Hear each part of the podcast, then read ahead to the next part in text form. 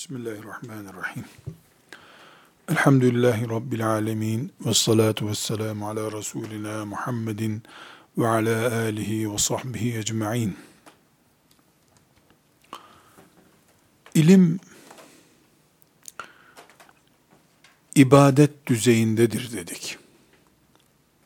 Defalarca ilim ibadettir, alim abid insandır dedik.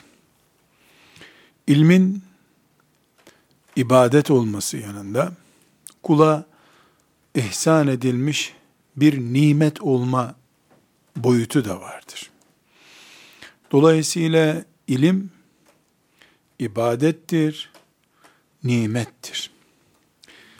Bütün nimetler gibi herhangi Allah'ın kuluna ihsan ettiği nimetler gibi ilim de şükrü yapıldığı zaman kalıcı olur. Şükrü yapılamayan bir ilmi Allah alır. Zenginlik de bir nimettir. Sağlık da bir nimettir. Evlat bir nimettir. Ana baba nimettir. Bütün bu nimetler kime ihsan edildiyse o kıymetini bilir, şükrünü yaparsa kalıcı olur, ziyadeleşir, yoksa Allah nimetini geri çeker. Le in şekertum le ezidennekum ayeti bunu gösteriyor. İlim bir nimettir. Bu nimet kulu ibadet düzeyinde yaşamaya teşvik eder. Bu şükür gerektirir böyle bir durum. Yani hem nimet sahibi oluyorsun hem o nimet seni ibadet yapıyor hale getiriyor. Tıpkı bir annenin çocuk sahibi olmasını Allah'ın sana nimetidir. Bu sayede cennet kazanıyorsun dediğimiz gibi. Aynı şekilde ilim sahibi bir insana da Allah sana nimet verdi. Bu nimet sayesinde ibadet yapıyorsun diyoruz. O zaman nasıl e, çocuk bir nimettir, o nimeti kul Allah'ın rızası için çocuğu yetiştirerek, büyüterek ibadete dönüştürüyor. İlim de Allah'ın nimetidir. Alim insan o nimetin şükrünü yapar. Yaparsa eğer Allah da ona e, ilmin devamını verir ve ibadet e, makamına yükseltir. Peki ilmin şükrü nedir? Dedik ki ilim nimettir, ibadettir, şükür gerektirir. İlmin şükrü nedir? Cevap, ilmin şükrü onunla amel etmektir. Amel edildikçe şükrü yapılıyor demektir. Amel azaldıkça veya yanlış yapıldıkça şükür yapılmıyor demektir. Eğer ilim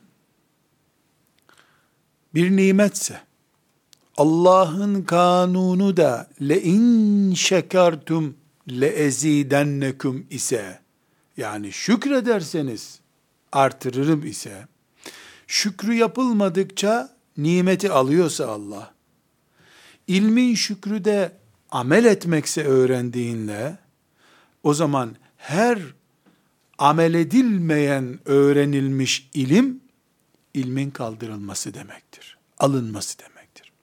Binaenaleyh İkra ayeti ile kitabı başlayan bu ümmetin ilim yolculuğunun bir ilmi ile amel etmeyenler nesli oluştuğu zaman ilmin kaldırılması diye bir imtihanı olacak demektir. Binaenaleyh kıyamete doğru Allah'ın kitabı şeriatı ümmeti Muhammed'in elinde olduğu halde gaflete düşüp de ümmeti Muhammed ilmin gereği olan şeyi yapmazsa, cihad etmezse, takva hayat yaşamazsa vesaire, ilim neyi gerektiriyor onu yapmazsa, ilim bir nimetti. Nimetin şükrünü yapmayanlardan Allah o nimeti alıyordu. İlim nimetinin şükrü amel etmekti. Ümmeti Muhammed bildikleriyle amel etmedikçe ilim kalkacak demektir. Bu da gösteriyor ki bu ümmetin deccal gibi, ahir zamandaki filan fitne gibi bir de ellerinden ilmin alınması diye bir imtihanı olacak demektir. İlmin kaldırılması, kitaplara rağmen, bol bol musaflara rağmen, yaygın yaygın hafızlara rağmen ilim kalkacak. Yani ilim lezzeti, ilmi idrak etme kaldırılacak. Bununla ilgili hadisi şerifler var. O hadisi şerifleri avucumuzun içine mi yazarız? Masamızın üstüne mi koyarız? Bilemem. Ama hepimiz bu hadis-i şerifleri bugün duyalım. Kıyamet günü ben bilmiyordum deme özrümüz de kalkacak o zaman. Tekrar özetliyorum. İlim insana ibadet yapma kalitesinde sunulmuş, ihsan edilmiş bir nimettir. Bütün nimetler gibi şükür ister. Şükrü olmayınca Allah ilmi alır. İlmin şükrü de onunla amel etmektir. Amel edilmediği döneme gelindiğinde Allah ilmi alacak demektir.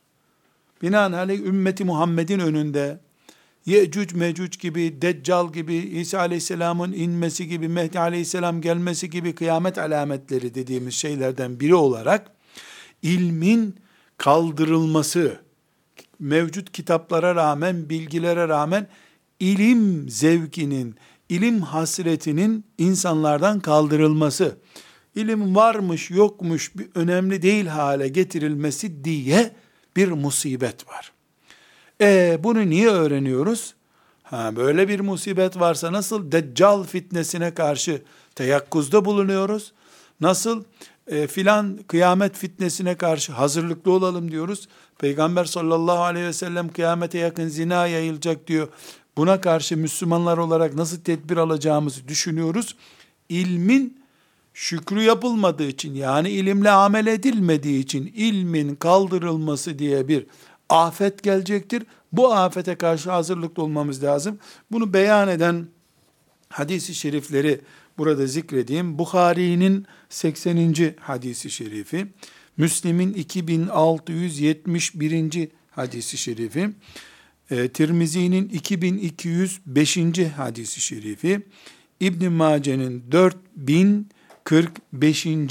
hadisi şerifini okuyorum. Enes İbn Malik radıyallahu anh'ten. Size küçük bir yazma ilkesi öğreteyim. Bu tip derslerde not tutarken hep Buhari diye yazmayın. Mesela B harfi yapın Arapça, Buhari simgesi olsun o. Mesela mim yapın, Müslim simgesi olsun. Büyük kitaplarda da bu kullanılır. Eskilerin de usulü böyledir. Vakitten kazanmak ve hızlı yazmayı becermek için yapılacak işlerden birisi budur.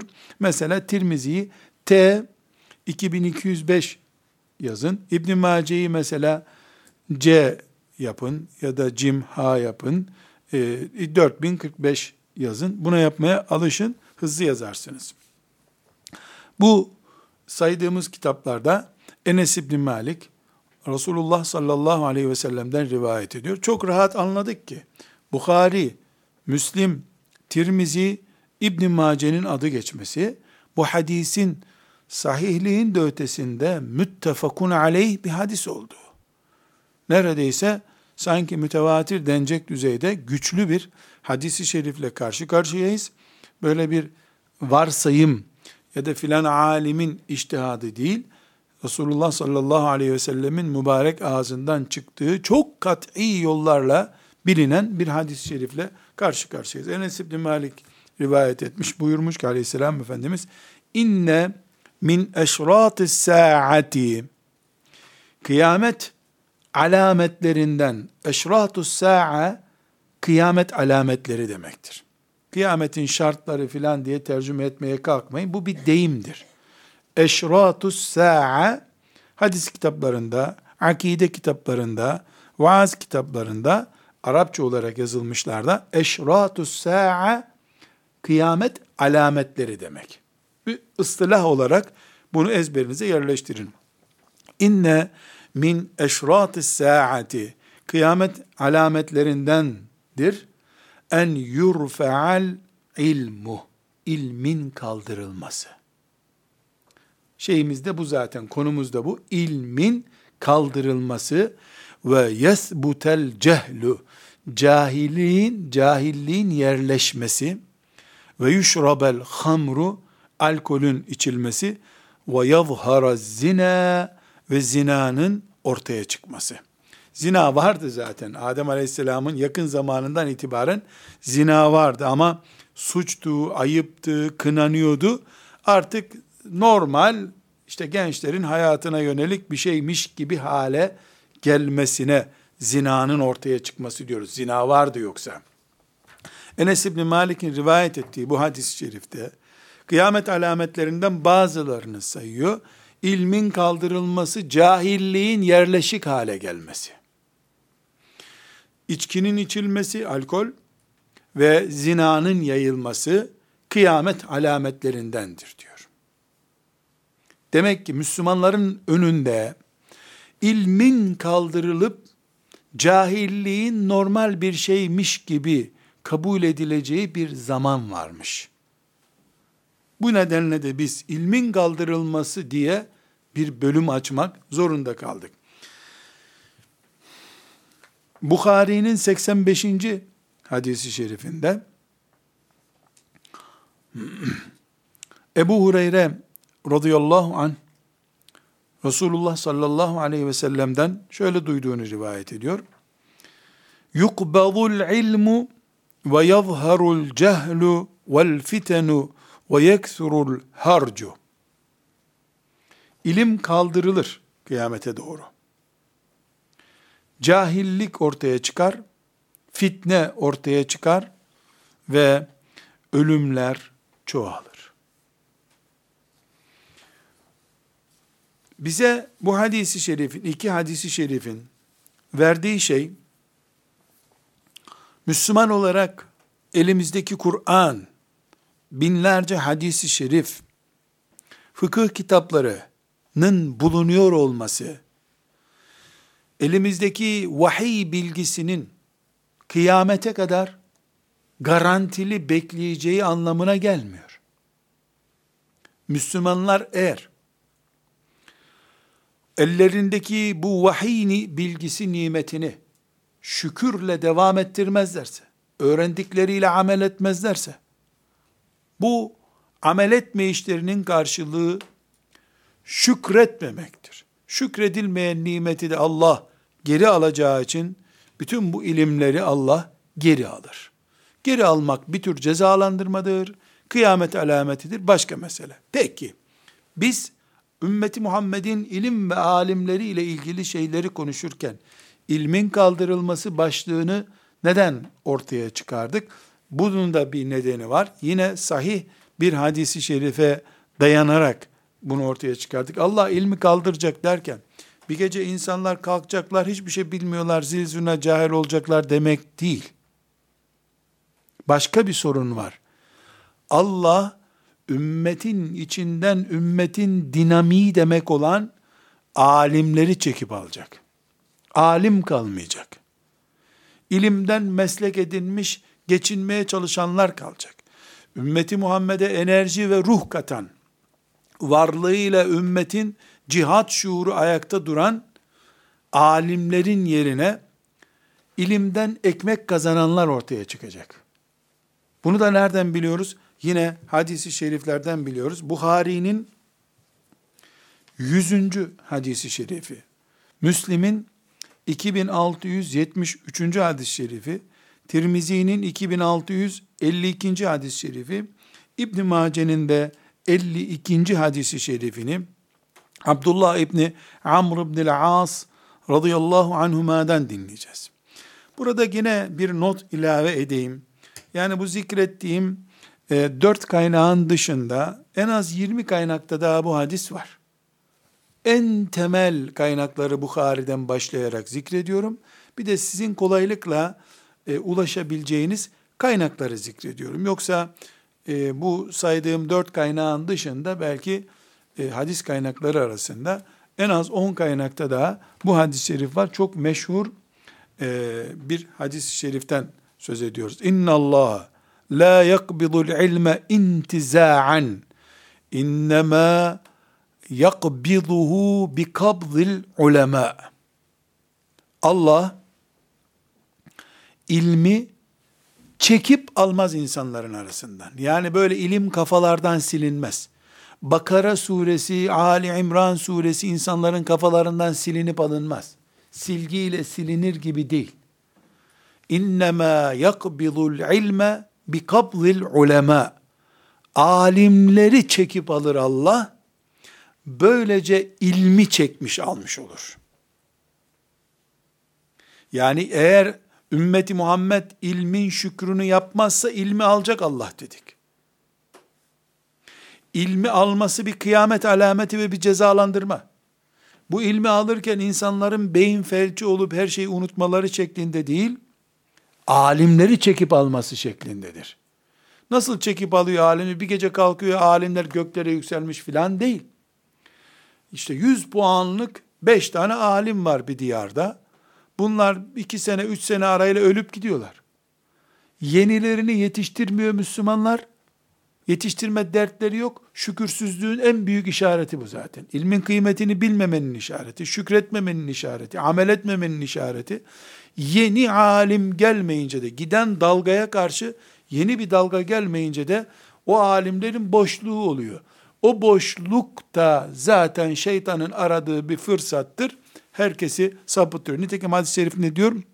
Hatta iza lem yabqa alim hatta o kadar ki sonunda lem yubki alimen bir alim bırakmaz veya lem yebka alimun bir alim kalıvermez. Hiç alim kalmaz ortada. İttehaden nasu ruusen el cehelete. İnsanlar cahil adamları baş edinirler. Hikayeci, masal anlatıyor, fıkra anlatan adamlardan din dinlemeye başlarlar. Halbuki alim İza ru'u zükirallah olan insandır. Onun yüzüne bakınca Allah'ı hatırladığın adama alim denir. Konuştuğunda ağzından vahiy damlayan, ahireti hatırlatan adamın alim olması lazım. E onları Allah çekip alır, birkaç sene içerisinde kimi asılır, kimi hicret etmek zorunda kalır, kimi eceliyle ölür, kimi hastalanır bir iş yapamayacak halde, kimi hapse atılır. İnsanlar alim bulamazlar. Alim bulamayınca e bir baş lazım. O baş cahiller tarafından ortaya çıkarılınca ümmeti Muhammed Allah'tan azap gibi bir bela bulmuş olur. Nedir o? Alimsiz ortam. Neticede alim kalmaz. İttehaden nasur ruesâe el cehelete. İnsanlar cahilleri baş edinirler. Dallu fadallu. Onlar saparlar saptırırlar. Saparlar hem kendileri sapar hem de peşinden gidenleri saptırırlar. Demek ki bu Bukhari, Müslim, Tirmizi ve İbn Mace'nin bu hadisi şerifi çok önemli. Alimlerin yokluğu gibi bir tehlikeden söz ediyor. Eğer Müslümanlar mesela filan cami filan ülkede işte işgalci filan Hristiyan ordu tarafından işgal edildi. Mescid-i Aksa'da Yahudiler işte üç tane e, e, Müslümanı darp ettiler. E, Mescid-i Aksa'yı kilitlediler diye haber duyduklarında dert ediniyorlar da filan muhaddis, filan müfessir, filan fakih camide ders verirken öldürüldü, bombalandı, öldürüldü dendiğinde Mescid-i Aksa kadar tehlikeli duymuyorlarsa bunu. Filan alim felç olmuş, daha ders yapamıyormuş dendiğinde eyvah din gidecek elimizden demiyorlarsa e, Peygamber sallallahu aleyhi ve sellemin e, bu hadisi şeriflerinden bir şey anlamamış o insanlar demektir. Ta Anadolu ifadesiyle yiyecek çok fırın ekmeğimiz var bizim demek ki. Alimin yokluğu caminin yokluğundan daha küçük bir afet değildir. Cami beton. Yıkıldığı yerden yenisi yapılır. Bu köyden yıkarlar, öbür köyde bir daha yapılır. Camisiz de namaz kılarız biz. Minaresiz de ezanımızı duyururuz. Ama alimsiz dinimiz olmaz bizim. Olamaz diye düşünmesi lazım ümmetin. Şimdi burada la yakbidul ilme e, hadisi şerifinde yani Allah ilmi söküp almayacak. Ama alimleri söküp alacak. Şeklindeki hadis-i şerif bu Bukhari, Müslim, Tirmizi, İbn Mace ve diğer muhaddislerin rivayet ettiği benim kullandığım lafız Bukhari'nin lafzı olduğu için özellikle onun peşinden gelenleri aldım. Şimdi bu hadisi şerif acaba böyle olsun inşallah diye bir beddua etmek için mi söylüyor Efendimiz sallallahu aleyhi ve sellem? Hayır. Haber veriyor. Tıpkı Deccal'ın çıkacağını haber verdiği gibi. Resulullah sallallahu aleyhi ve sellem Efendimiz işte içki yayılacak kıyamete doğru. Zina yayılacak, e, ipek helalleştirilmeye çalışılacak buyurduğu zaman böyle olsun diye söylemiyor bunu. Böyle bir tehlikeye hazır olun diye söylüyor. Resulullah sallallahu aleyhi ve sellem Efendimizin bu tip bilgileri bizim ikaz edilmemizdir.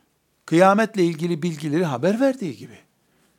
Yoksa aleyhissalatü vesselam Efendimiz böyle olsun diye bir beddua etmiyor. Böyle olması onu üzüyor zaten. Üzüldüğü şeye bizim de üzülmemizi ve tedbir almamızı istiyor. Bu bir çeşit bize yapılmış nasihattir, ikazdır. Bu şekilde kabul ediyoruz. Şimdi ilmin kaldırılması diye bir tehlikeden söz ettik. Bu tehlike işte alimlerin tek tek kaybolması, ölmesiyle başlıyor dedik. Bu bir süreç. Bu süreci biz hangi noktada şu anda hissediyoruz bunu bilemeyiz. Yani biz acaba şimdi Allahu Teala'nın alimlerin alınması, ümmetin alimsiz bırakılması ile ilgili sürecin neresindeyiz? Başladı mı bu süreç? Başlamadı mı? Ortasında mıyız? E, bunun hakkında bir şey konuşmamız mümkün değil. Çünkü hala Kur'an-ı Azimuşşan'ın ayetlerini bize öğretenler var. Hala bize nasihat eden alimlerimiz var elhamdülillah. Ama e, ortada bir sıkıntı var. Ümmeti Muhammed'in etrafında birleşeceği alim sorunu yaşanıyor. E, şeriatımızı bütünüyle bir tarafından kırpmadan bize anlatacak alim eksikliği hissediyoruz. Her halükarda Rabbimize hamd ederiz. Ee, inşallah şu anda bu süreç yani insanların cahillerden baş edindikleri süreç e, başlamamıştır diyeceğim ama inşallah ortasında değiliz diyeceğim. Çünkü evet büyük oranda insanlar televizyonlarda suni gözyaşı akıtan, timsah gözyaşı akıtan, şu hafta bu hafta çiçek haftası bilmem ne diyerek ümmeti oyalayan insanları televizyonların karşısında izliyorlar e, veya yazılarını okuyorlar. Çiçekli, resimli kitaplardan peygamber öğrenmeye çalışıyorlar. Böyle bir süreç yani hadisin bir bölümü e, sanki gözümüzün önündeymiş gibi bir hissiyat var ama her halükarda da e, biiznillahü teala Allah'ın şeriatını hatırlatacak, ahireti hatırlatacak, e, görülünce e, Allah'ın hatırlandığı, şeriatın hatırlandığı e, alimlerde yok değil. Nankör olmamak lazım. Dileriz Rabbimiz e, bu e, cahillerden e, his, oluşacak güya alim kadrosunu görmeyi bize nasip etmez inşallah. Böyle dua ederiz. Bir e, nokta daha var. Bu tip bilgiler özellikle bu alimlerin kaldırılmasıyla ilgili bilgiler iki türlü olabilir. Yani Efendimiz sallallahu aleyhi ve sellem bunu haber verirken bir manevi ortamdan söz ediyor. Yani alimler var ama kaldırıldıkları anlaşılmayacak, tesirleri olmayacak gibi bir manevi kaldırmadan da söz ediyor olabilir. Gözle görülebilecek bir hissi kaldırmadan da söz ediyor olabilir. Yani mesela 50 e, tane e, alimimiz var takva üzere şeriatı bize anlatan 50 tane alimimiz var diyelim. Bunların 48'inin cesetleriyle beraber kaldırılması, e, dünyada olmamaları şeklinde hissedebileceğimiz, gözle görebileceğimiz, elle tutabileceğimiz bir kaldırma da olabilir. Tam aksine manevi bir kaldırmadan da söz ediyor olabilir Efendimiz sallallahu aleyhi ve sellem. Yani alimler kaldırıldı. Bu ne demek? Alimler orada camide seninle namaz kılıyor ama e, konuştuğu şey etki etmiyor. Yani etkisiz, sönmüş bir alim kaldırmasından da söz etmiş olabilir. O veya bu sonuç değişmiyor. Sonuç ümmeti Muhammed'in ilimle, Kur'an ilmiyle, hadis ilmiyle, şeriat ilmiyle amel etmemesinin karşılığı olarak Allahu Teala'nın alimleri alıp ümmetin içinden ümmetin dinamikleri ve ümmeti Allah'a yönlendirecek levhalar durumunda olan alimleri kaldırması şeklinde bir ceza var. Bu ceza ister alimlerin bedeninin ortadan kaldırılmasıyla olsun, isterse de hissi olmayan, bizim sadece e, yani neticelerini görebileceğimiz e, bir durum olsun. Hangisi olursa olsun bu bir afettir. İlmin kaldırılması ile ilgili e, ilk başa gelecek şey gözyaşı kuruluğudur. Gözyaşı kuruluğudur. Bu çok ciddi bir başlıktır. Yani huşu, Allah'ı hatırlamak, kabir hayatını, cenneti cehennemi hatırlamak, sırat köprüsünü hatırlamak, alimlerden ve ilimle meşgul olanlardan ilk kaldırılacak şeydir. İlmin kaldırılma sürecinin başladığını gösterir. İkinci kaldırılacak şey de ilimden emanetin kaldırılmasıdır. Güven sorunu. Nedir güven sorunu? Alim bir hadisi, bir ayeti, bir iştihadı naklediyor, ekolünü zedelemeyecek şekilde naklediyor. Onun e, koltuğuna, parasına, maaşına zarar vermeyecek şekilde naklediyor. Saatlerce, senelerce uğraşıyor, bir tez hazırlıyor. Tezini işte yaşadığı ülkenin kanunlarına ters düşmeyecek hale getirmeye çalışıyor. Dolayısıyla ümmeti Muhammed'in fertleri bu alimin sözüne güvenip yüzde yüz Allah'ın maksadı budur diye bir kanaat oluşturamıyorlar. Emanet yok, güven yok alime. Alimlerde huşu yok, gözleri kurumuş alimler, naklettikleri sözlerde e, herhangi bir itimat yok. Bu her halükarda büyük bir e, sıkıntıdır. Bu sıkıntı, huşu ve emanet sıkıntısı dünkü olay değildir aslında. Ashab-ı kiram nesli Rabbine kavuştuktan hemen sonra başladı bu. Ama e, göz kuruluğu ve güven sorunu, ilme güven sorunu, alime, alemin gözünün kuru olması sorunu, ashab-ı kiramın neslinden sonra yüzde bir oranında hissedildi. Ondan sonraki asırda yüzde beşe çıktı. Daha sonraki asırda yüzde on beş oldu. İşte on asır sonra yüzde seksenlere çıktı. Şimdi ilim merkezi olarak bilinen ilahiyat fakültelerinin kantinlerinde eksi yüzlere düştü. Düşe düşe gidiyor. İlahiyat fakültelerinin kantinlerindeki görüntü, derslerindeki görüntü kaçlara düştüğünü gösteriyor. Demek ki ashab-ı kiramdan itibaren bir afet devam ediyor. Bir kayma var. Bu kayma nesilden nesile çığ gibi büyüyerek gidiyor. Bir başka husus da her ne kadar bu tehlike büyüyerek gidiyorsa da umut veren bir şey daha var. Sahabenin hemen arkasında yüzde birken bu kayıp. Hasan Basri ortaya çıktığında 10 milyon sevap kazandıysa, bu eksi yüzlere düştüğü zaman, kendini Allah'ın kitabına, peygamberin sünnetine ve fıkhın derin dünyasına feda eden, kurban eden, ben bu kitaplarla hayatımı geçirmeyi ahdediyorum Allah'ım.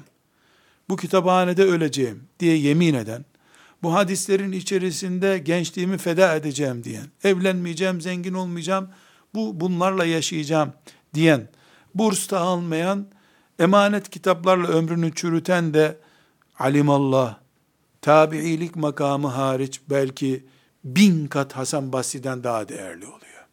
Hasan Basri, Ömer bin Hattab'ın elini öpmüş birisi. Elbette Hasan Basri olacaktı. Ne olacaktı başka? Ama ilahiyat fakültelerinin kantininde sözünü edip sim, sembolize etmeye çalıştığım o görüntüye rağmen diplomasıza kimsenin prim vermediği, kız vermediği, damat vermediği bir zamana rağmen kütüphanelerle evlenmiş genç erkekler ve genç kızlar Allah'ın izniyle Hasan Basri'nin de imreneceği kimselerdir onlar. Kıt zamanda varlık çok değerlidir.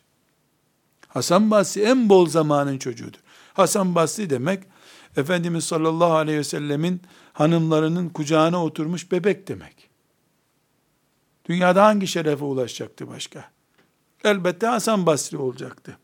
Bu zamanda Hasan Basrilik ulaşılamaz bir makamdır.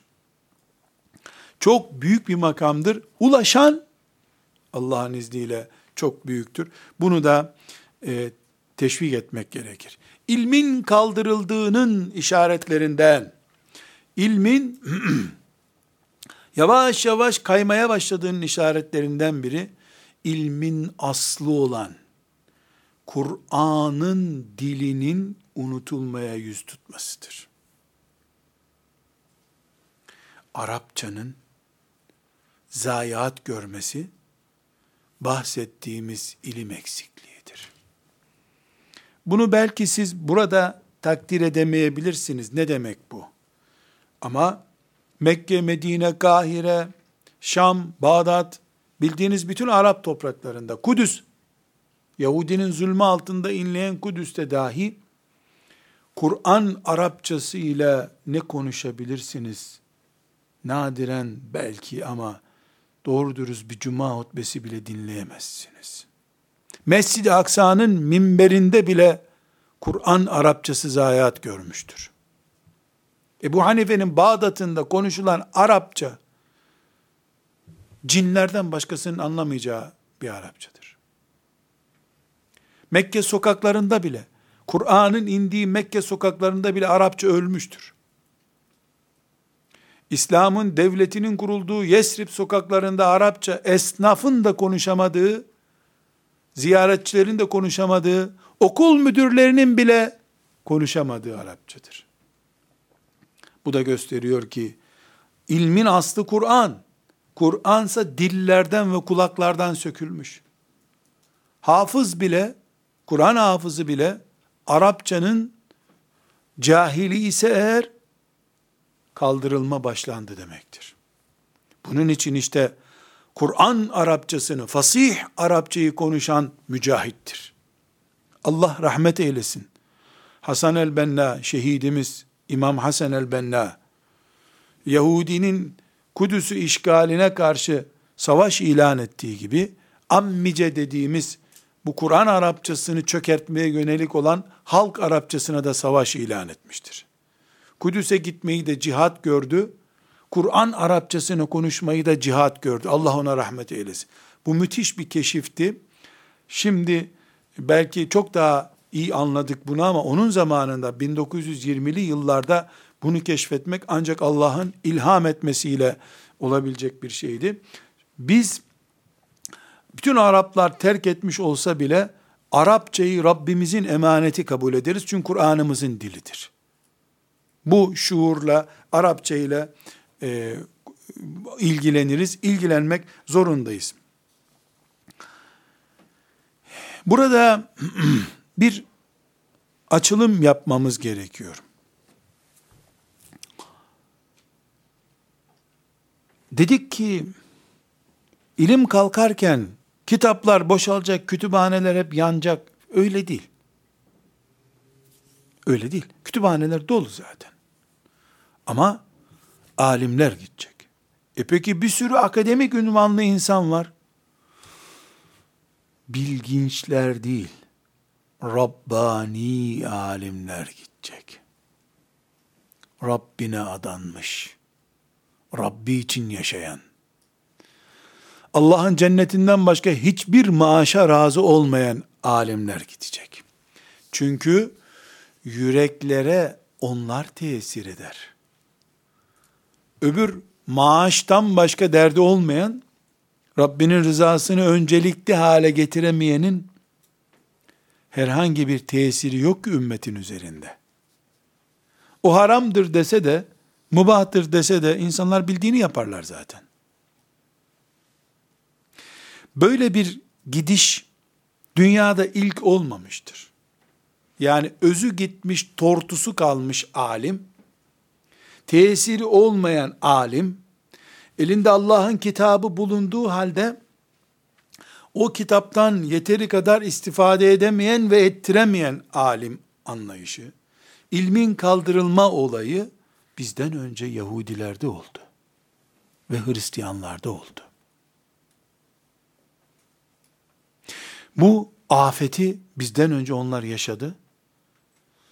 Buna dair bir hatırayı İbn Mace'nin 4080. hadisi olarak Ziyad bin Lebit radıyallahu anh isimli sahabeden dinleyeceğiz.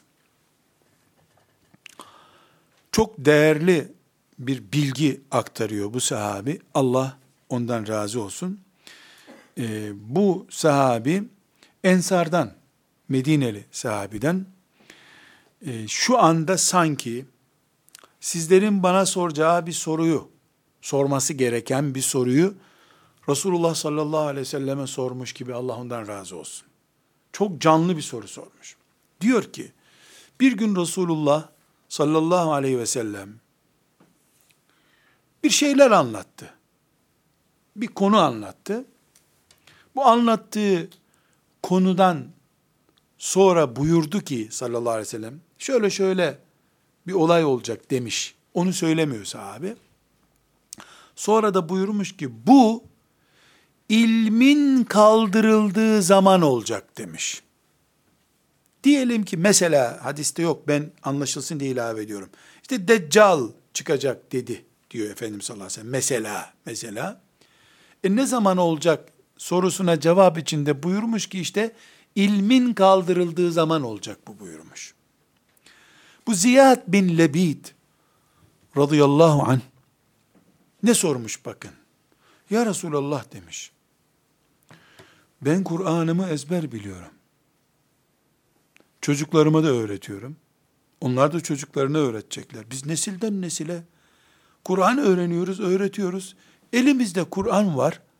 Siz buyurdunuz ki ilim kaldırılacak. Kur'an varken ilim kaldırılır mı yahu? Diye sormuş. Bu ne biliyor musunuz?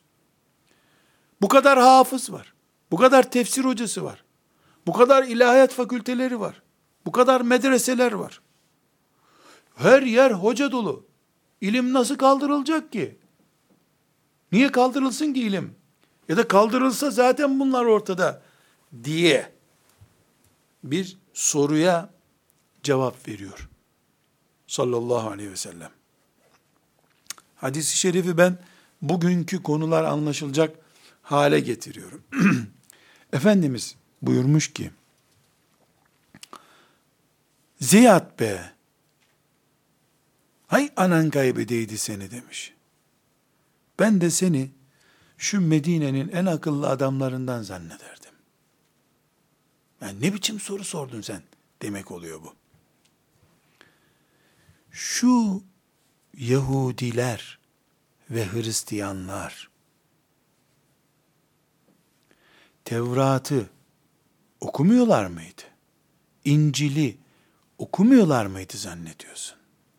Onların da elinde Tevrat vardı. İncil vardı. Ama okudukları Tevrat ve İncil'in dediğini yapmıyorlardı. Buyurmuş sallallahu aleyhi ve sellem Efendimiz. Demek ki ilmin kaldırılması, kütüphanelerin boşaltılması demek değil. Kur'an okur insanlar. Hatta Kur'an ziyafetleri, Kur'an okuma törenleri de yaparlar. Ama okudukları ayetlerle amel etmeye gelince ortada amel eden yok. İşte ilmin kaldırılması budur buyurmuş sallallahu aleyhi ve sellem Efendimiz. Bunu günümüze nasıl yorumlasak acaba diye bir anlatım gayreti içerisine girmiyorum. Çocuk bile görünen köyün kılavuz istemediğini anlar.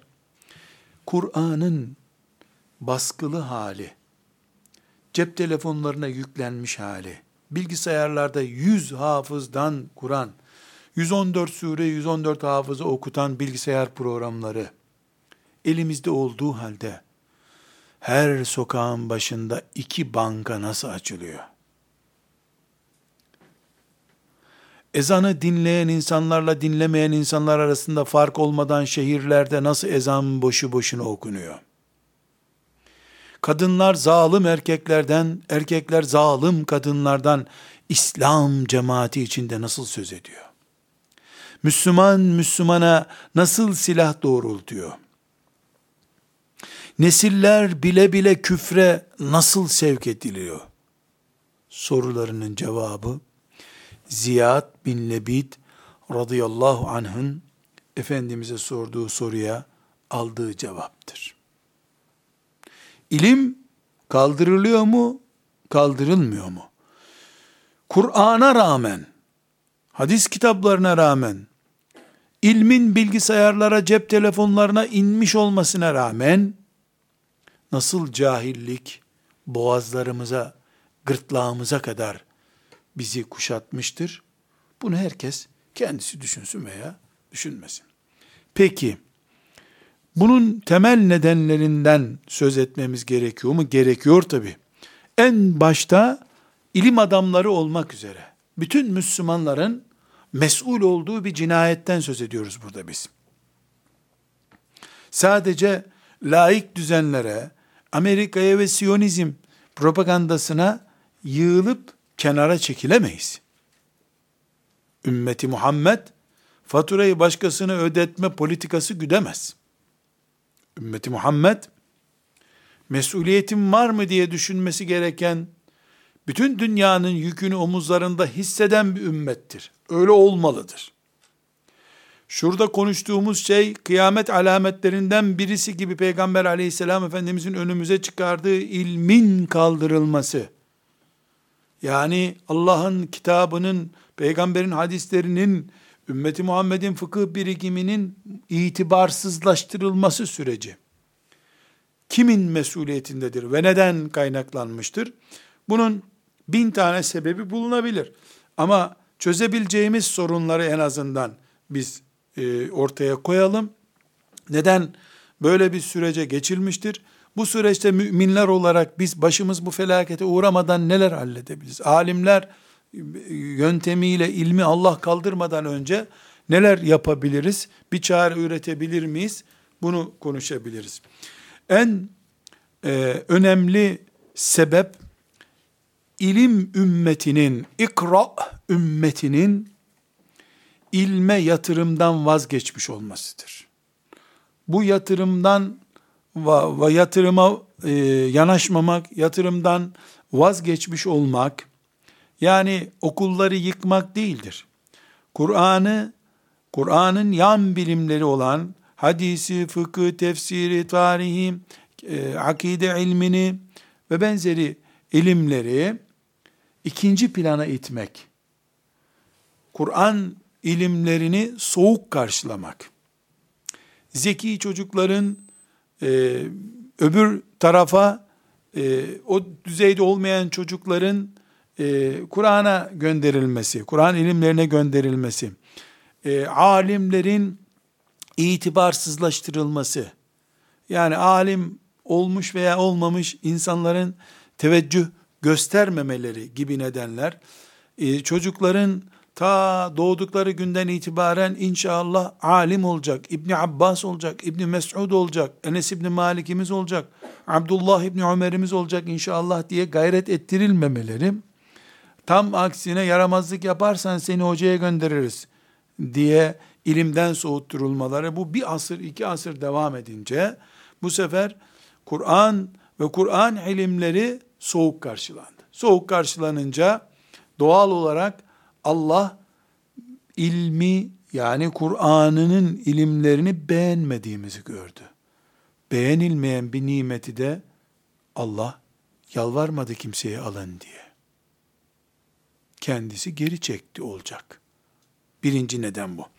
İkinci olarak ilim öğrenilse bile Allah'ın şeriatının temel maksatları ters anlaşıldı.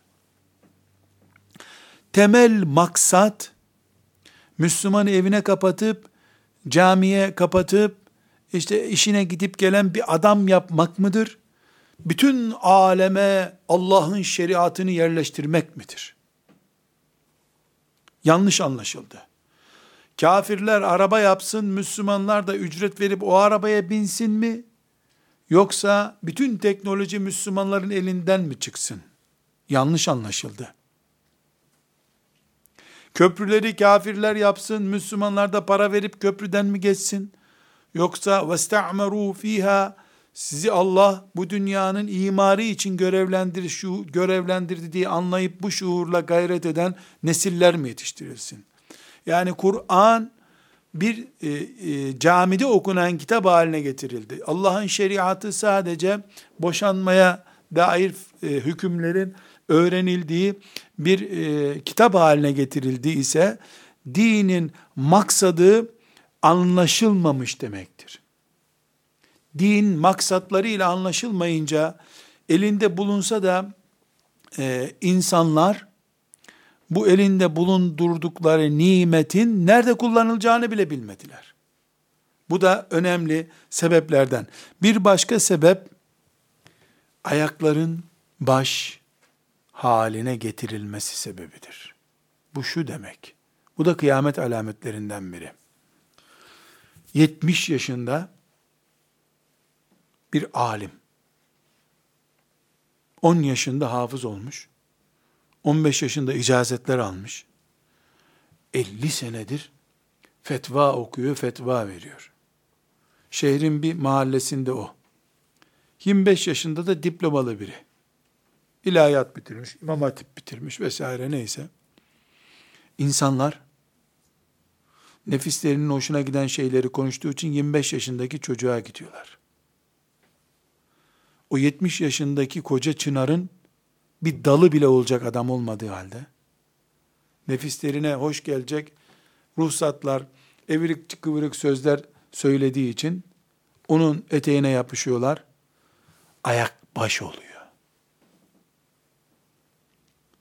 50 yıl medrese hayatı olan, 60 yıl Kur'an'la meşgul olmuş bir insan, sözü dinlenmeyen biri oluyor onun çocuğu yerinde olmayacak birisi destanlar yazıyor. Bu kıyamet alameti olacak düzeyde hatalı bir şey olduğu için sonucu olarak Allah'ın kıymeti bilinmediği için alimleri alması sonucunu ortaya çıkarıyor. Ağzı henüz üç kelimeyi bir araya getiremez biri, çınar gibi bir alime dil uzatıyor. Müslümanlar da bu alime dil uzatamazsın demiyorlar. O veya bu sebeple susuyorlar. Alimler taş yağmuruna tutulur gibi oluyor. Zina yapana rejim yapıldığı gibi alimlere rejim yapılıyor. Ses çıkarmıyor Müslümanlar. Bunun bedeli var. Nedir o bedel? Şükürsüzlük, kıymet bilmemek ve alınmak. Bir başka sebep bid'atlerin toplumda din gibi algılanmasıdır. Bid'at, umumiyetle şeytanın icadıdır. Bid'at, revaçta ise, taraftar ve teyit görüyorsa, bu demektir ki, sünnet kenara çekilecek. Alimler zaten sünnetin yaşaması içindi. Sünnetin kıymeti olmadığı, bid'atlerin, dedikoduların, hacı teyzelerin, hacı amcaların kanaatlerinin peygamber sünneti gibi muteber olduğu bir toplumda alemin ne işi var ki Allah onu orada tutsun? Bu da bir sebep. Bir başka sebep, bunun üzerinde geniş bir ders yapacağız. Şimdi sadece kısaca temas ediyorum. Mezhebin dinden değerli hale getirilmesidir. İnsanların elhamdülillah Müslümanım der gibi elhamdülillah Hanefiyim demesi, Şafiiyim demesi, mezhebin dinden değerli hale gelmesi ki mezhep dinin yanında hiçtir. İslam'ın yanına konduğunda Hanefilik sıfırdır. Bir şey değildir.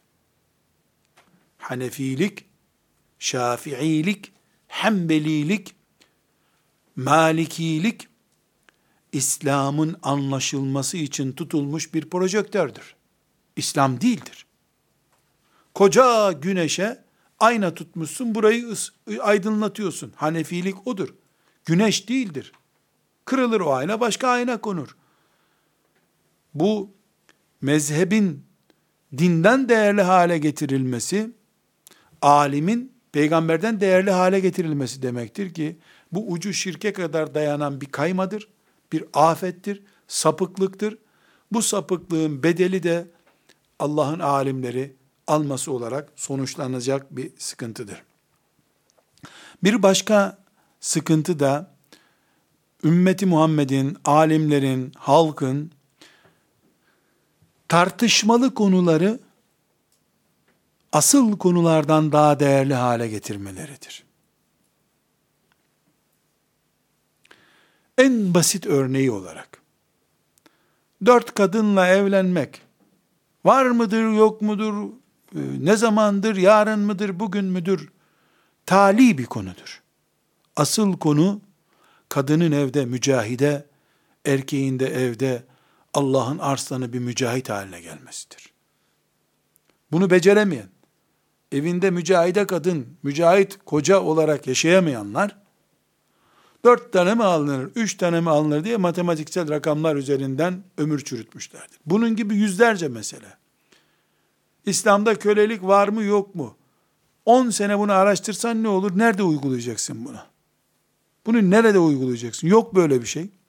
Olmayınca, olmayınca, olmaz şeyin üzerinde sanal tartışmalar, asıl yaşanacak şeyleri ortaya e, koyması gereken Müslümanları boş işlerle meşgul etmiştir. Alimler dinin örnekliğini oluşturmak için vardır. Bunlar sanal konular, realite olmayan konulardır. O zaman alimlere ihtiyaç yok bu sanal konularla uğraşılacaksa. Alimlerin kaldırılma nedenlerinden birisi de budur. Ve son bir konu da tartışmanın doğal hale geliyor olmasıdır. Hadis-i şerifi Tirmizi'den defalarca okuduk. Bir kavim tartışmaya bulaşmadıkça Allah verdiği hidayeti geri almaz. Eften püften üç kuruş beş kuruş eder konulardan etmez konulara kadar.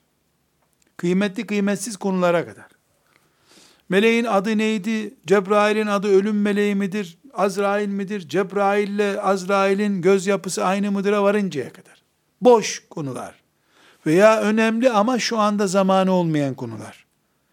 Ümmeti Muhammed'in içinde enerji israfına neden olacak şekilde günlerce, aylarca tartışılabiliyorsa eğer, bu tartışma ortamı ümmeti Muhammed'in hayrına, dinin menfaatine değildir. Alimler, ümmeti Muhammed'in menfaati için, dinin yaşaması için vardır. Alimler bulunsa veya bulunmasa, Müslümanlar kahvehanelerde, cami bahçelerinde, düğünlerinde, çay toplantılarında, mezarlıklarda, pikniklerinde, yolculuklarında saatlerce lüzumlu lüzumsuz tartışmaları yapıyorlarsa eğer, hatta cihat şöyle midir böyle midir diye saatlerce tartışıp o arada kafirlerin bir Müslümanı öldürmesine neden olacak kadar gafil bir pozisyonda bulunuyorlarsa, e alim burada ne yapacak ki? Bu kavga edenleri ayırmak için mi Allah gönderecek alimi? Zaten herkes kanaatini put yapmış. Benim dediğim doğrudur. Gelsin Cebrail dediğin doğrudur desin bana diye bekliyor. Kimse benim dediğim doğru mudur diye bir araştırma yapmıyor. Benim dediğim doğrudur diyor. Öbürünün dediği batıldır diyor. Cebrail de gelse, başkası da gelse aslında onun inanacağı yok. Çünkü nefsini, kanaatini putlaştırmış. Doğru benim diyor. Bu yanlış tutum içerisinde alim sadece prim kaybeder. Böyle bir ortamda alim söz söylese de kıymeti yok, söylemese de kıymeti yok. Bunun için diyoruz ki alimlerin Allahu Teala tarafından ümmetin cezalandırılması niteliğinde kaldırılmasının nedenleri var. Durup dururken değil bu. Yoksa Allah neden verdiği bir nimeti kaldırsın ki? Kur'an ne diyor? Niye Allah size durup dururken azap etsin ki? Niye verdiği nimeti kaldırsın ki Allah? Kaldıracak olsa vermezdi zaten. Ama e, şarapçılara da Kabe'yi niye teslim etsin ki Allah? Kabe'nin içinde şarap içilsin diye Kabe'yi İbrahim Aleyhisselam'a bina ettirmedi ki.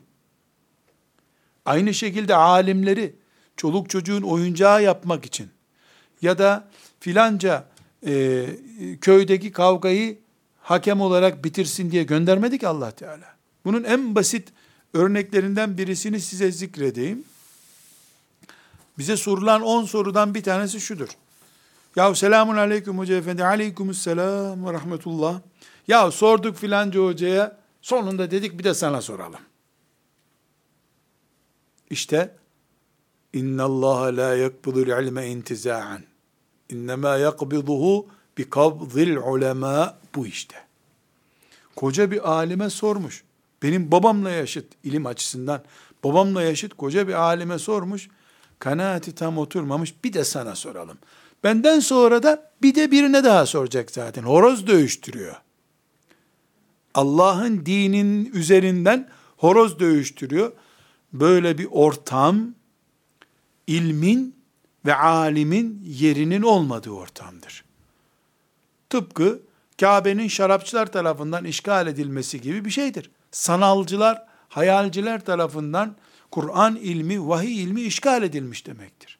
Alime saygı, ilme saygı, alimin ümmetin başı olması, ümmeti Muhammed'in muracaat kaynağı olması ve ulul emri minkum sizden söz sahipleri dediği Allah'ın alimlerdir. Bunu İbn Abbas böyle anladı. İbn Ömer böyle anladı. Ümmetin başıdır alimler. Ama bir şarkıcının basit bir e, siyasi idareyi elinde bulunduran, devletin en cılız mühüründen bir tanesinde elinde bulunan herkes, en büyük alimden, müştehitten de daha değerli ise, ilimde gitti, alemi de Allah kaldırdı demektir. İşte kıyamet alametlerinden biri budur. Kim şimdi şeriat ilimlerinden bir ilme feda olsun canım, gençliğimi verdim ya Rabbi ahdim olsun, ölürüm bu yoldan dönmeyeceğim diye Rabbi ile yeminleşti ise, o bu büyük çığın başımıza düşmesini önleyecek büyük bir Allah dostu demektir. Velhamdülillahi Rabbil Alemin.